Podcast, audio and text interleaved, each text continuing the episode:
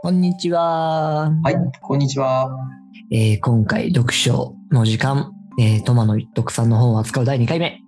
はい。よはい、よろしくお願いします。す。はい。じゃあ、えっ、と、トマの一徳さんの、えー本の初めての哲学的思考の、まあ、第2回目、よろしくお願いします。よろしくお願はいします。で、1回目では、あの、キーワード、こののキーワードは3つで、うんえー欲望、自由、共通了解、まあ、この3つだと申し上げました。はい。であと、友の一徳さんの定義する哲学っていうのは、その、なんか絶対的な真理とか、正しい正しくないの何かを導き出すものではなくて、そこにいるみんながある程度納得する共通了解を導き出すための方法論ですっていう話を一旦触りでさせてもらいました。はい。共通了解ってあんま聞かない言葉っすね。そうですね、聞かないですね。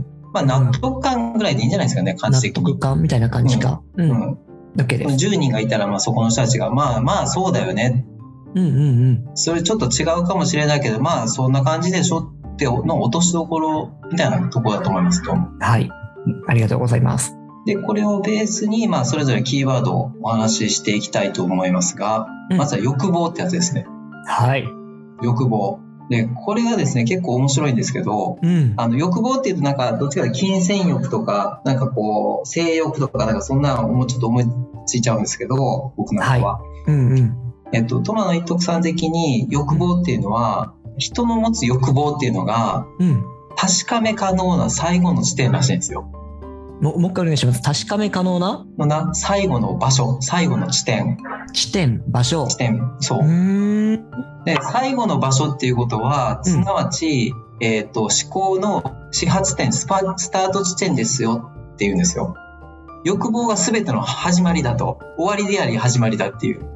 終わりっていうか、確かめる可能な最後の地点で、うんだからそこから思考を始めるしかないっていうふうに。最後っていうのがなんかうまくイメージが湧かないんだけど、最初があるのかな、えっ、とね、あ、じゃあちょっと、ここの本出てくる例ではいはい。説明すると、うん。例に出てくるのは、ひきんな例で、ケーキがあるとします、こう目の前に。美味しいケーキがと。はい。で、それをケーキを食べたいっていう思う欲望が発生するじゃないですか。うん。でも、その欲望が発生する、えっと、理由って、いろいろあると思うんですよ。うん。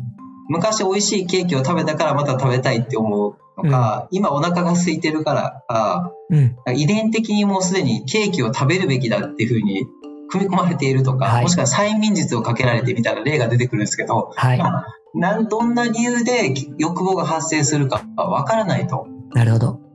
はい、何とでも言えるしうん。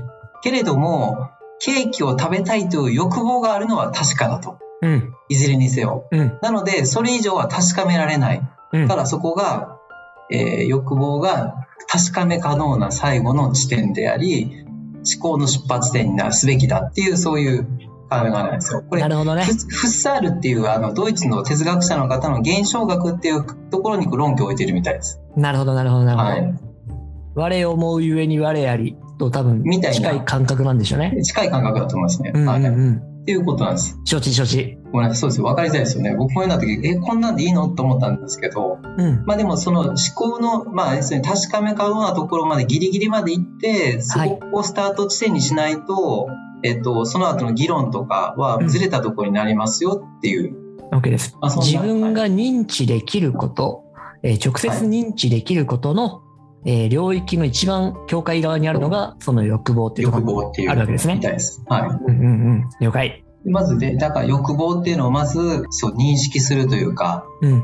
そこが大事ってことなんですよね。はい。しっかり、ほんその個人の欲望を。であと、まあちょっと補足で説明させてもらうと、この本の中でもその、じゃあ、科学と哲学の違いみたいな比較比較が出ていて、はいこれ。も面白いなと思う。科学ってあの自然科学、どっちかというと数学とか物理みたいなこう事実を扱う科学と、はい。哲学っていうこう意味を扱うものうん。この違いが対比で出て、それはまあ、比較、ちょっと、これも関連して面白いなと感じましたね。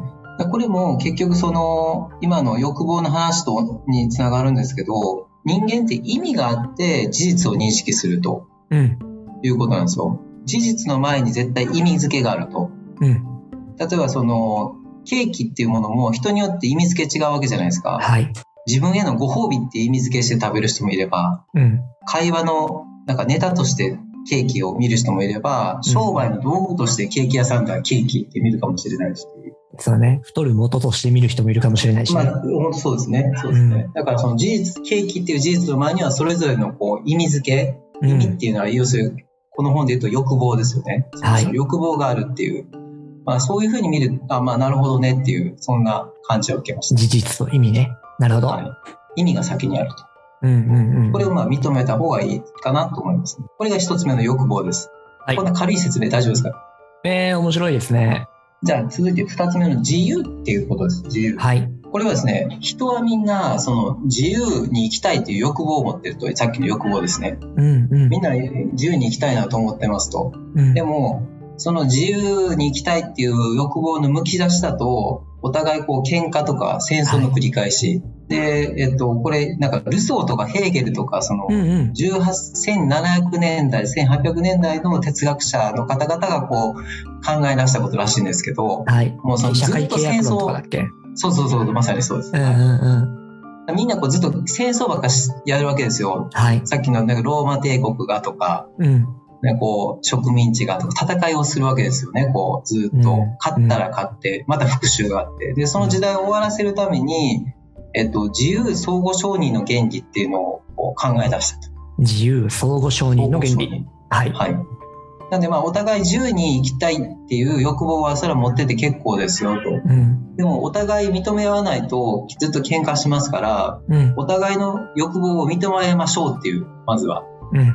まずそこの原理をベースに置いて、いろんなこう欲望を出し合って話していきましょうっていうのが、まあ、まあ、友野さんの本の、まあ、流れになるんですけど、うん。自由相互承認っていうのがベースにないと、うん。もう話噛み合わないってことですね。はいはいはいははい。お互いの欲望が、えっと認め合わないい。うと、ん最初から誰々の意見が正しいとか、上司の意見が正しいっていう視点からスタートしたらもう部下の欲望というかやりたいこととかっていうのを無視しちゃうってことになるんで、そうじゃなくて、まずは一旦お互いそれぞれの上司も部下も欲望を持ってていいですよっていうところからスタートしないと、うん。まあ議論できないじゃないですかっていう、まあそんな感じですね。うん。平たく言うとうんはういん。あとは結構面白かったのは、こう、なぜ人は、人を殺してはいけないのかとはいいう問いに対して、トマ野さんが本の中で答えてるんですけど、うん。ななんでだと思いますやったーあどうもね すいません。ちょっとあんまり僕が喋りすぎて面白くない。なぜ人を殺してはいけないのか。理由は何ぞやという。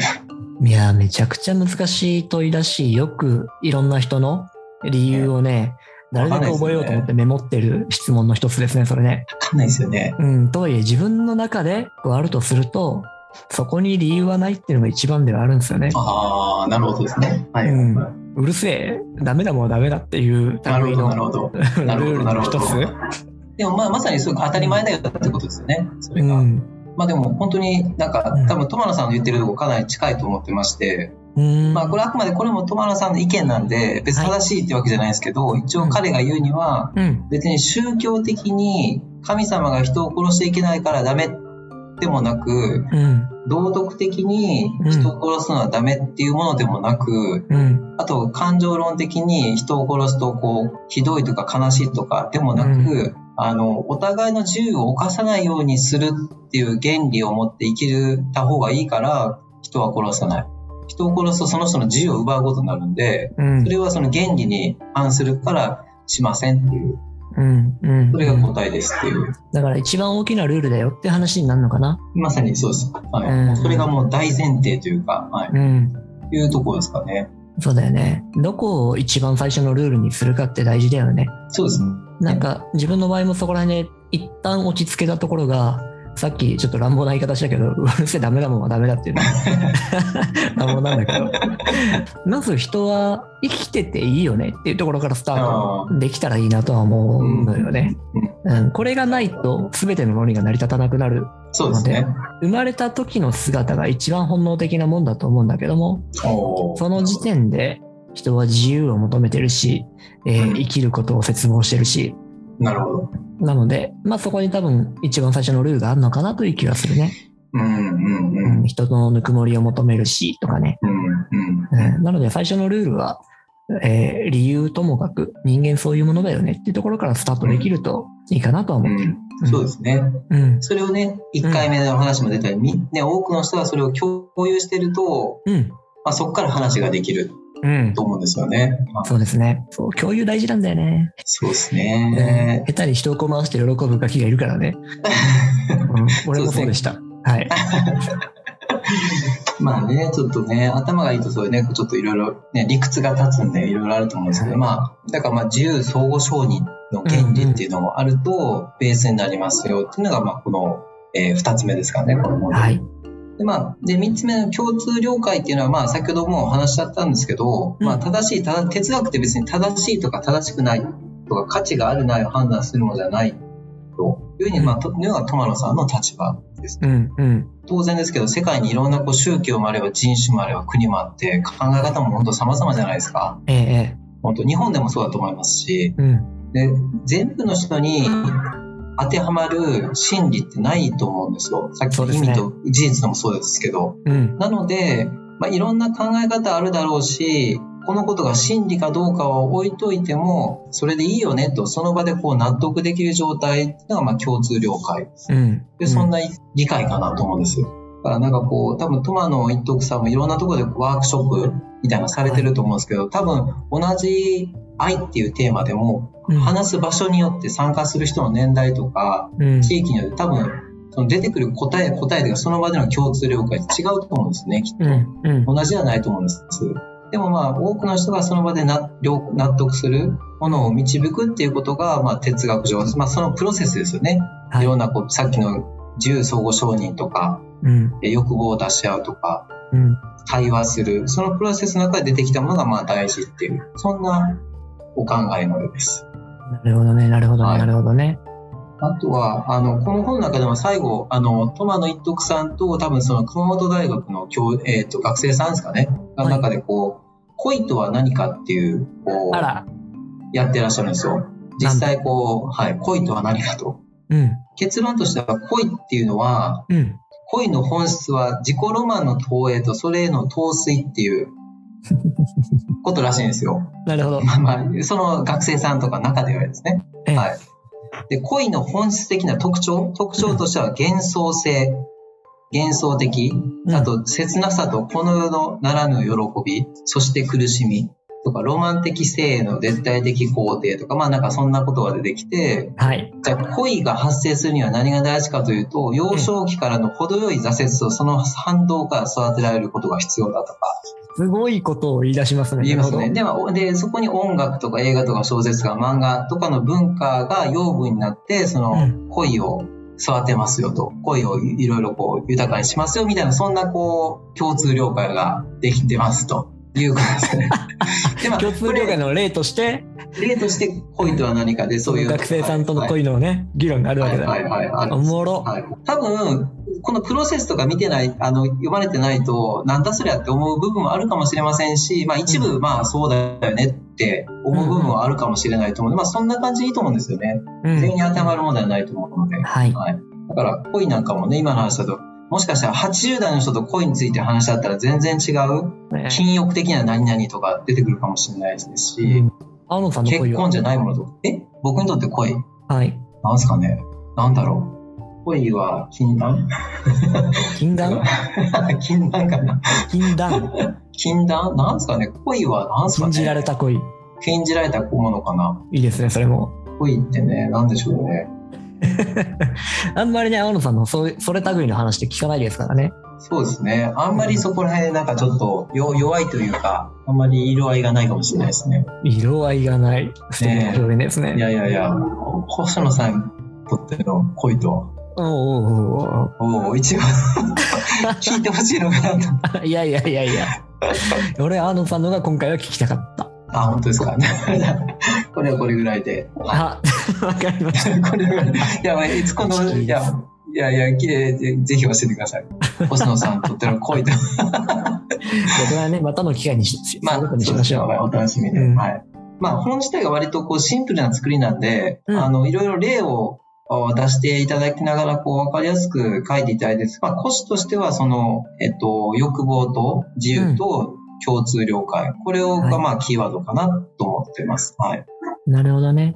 すごくシンプルですね。そうですね。うんうん。逆に言えば、よくこんだけシンプルにアロンさんを説明したなと思います。ねまあ合ってるか分かんないですよ。まあ、僕の理解なんで。まあ、でうんうも、んさっきおっしゃって、なんかこう、なんか議論が、例えばいろんなこう、立場の人が集まって、はい。あの、話し合うときに、それぞれこう、欲望を出し合うのは全然いいと思うんですそれぞれのか、なんかこう、経験上、こうだとか、俺はこういうふうに生きてきたみたいな、それは出すのはいいんですけど、うん前提として自由、お互いの考え方を持つのは自由ですよっていう認識、まず持つことが大事。うんうんうんだからこう、思い、どれが正しい、正しくないとか、どれが価値がある、ないみたいなのは、まあ、一旦手放しましょうと。はい。で、やっぱりこう、話し合いをしながら、そこの場での共通了解を導き出しましょうねっていう、まあ、すごく当たり前っちゃ当たり前なことなんですけど、うんいや、そうとまあはでもね限らないですよ。うんまあ、僕自身もそうなんですけど、議論するときそんなの全然考えないですよね、うん。正直。これはね、みんなが認識できると大きく社会が変わるもんだと思います。そこら辺は次回、そうですね。まあ、次回はちょっともう、独り言になっちゃう そこにちゃちゃ入れますから。まあでも、おっしゃっていただいたように、本当になんかこういう、なんか当たり前じゃないですけど、うん。こういう認識を、そうですね、僕もそうですし、多くの方が持てれば、ね、おっしゃったように議論がうん。変わってくると思うんですよね、本当そうだと思いまに。す。全然。自分と相手の欲望。で、そこに関係する人の欲望。で、それぞれがちゃんとその欲望を出した上で話し合いができればね。格差そうですね。で、自分のものを出した上でね。そうですね。自分のものを出したい。そうですね。うん。はい。だと思います。はい。承知しました。第2回はこんな形ではい。終えたいと思います。あはりい。がとうございます。第3回も楽しみにしております。はい。ありがとうございます。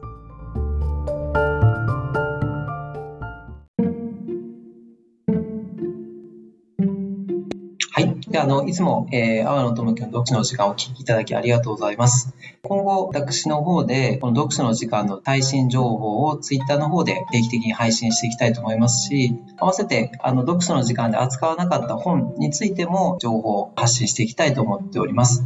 で、内容は、ポッドキャストのえー概要欄に、えー、ツイッターのえー URL、もしくは情報を貼ってありますので、そちらをご覧いただきながら、もしご質問、ご意見等あれば、DM いただければと思います。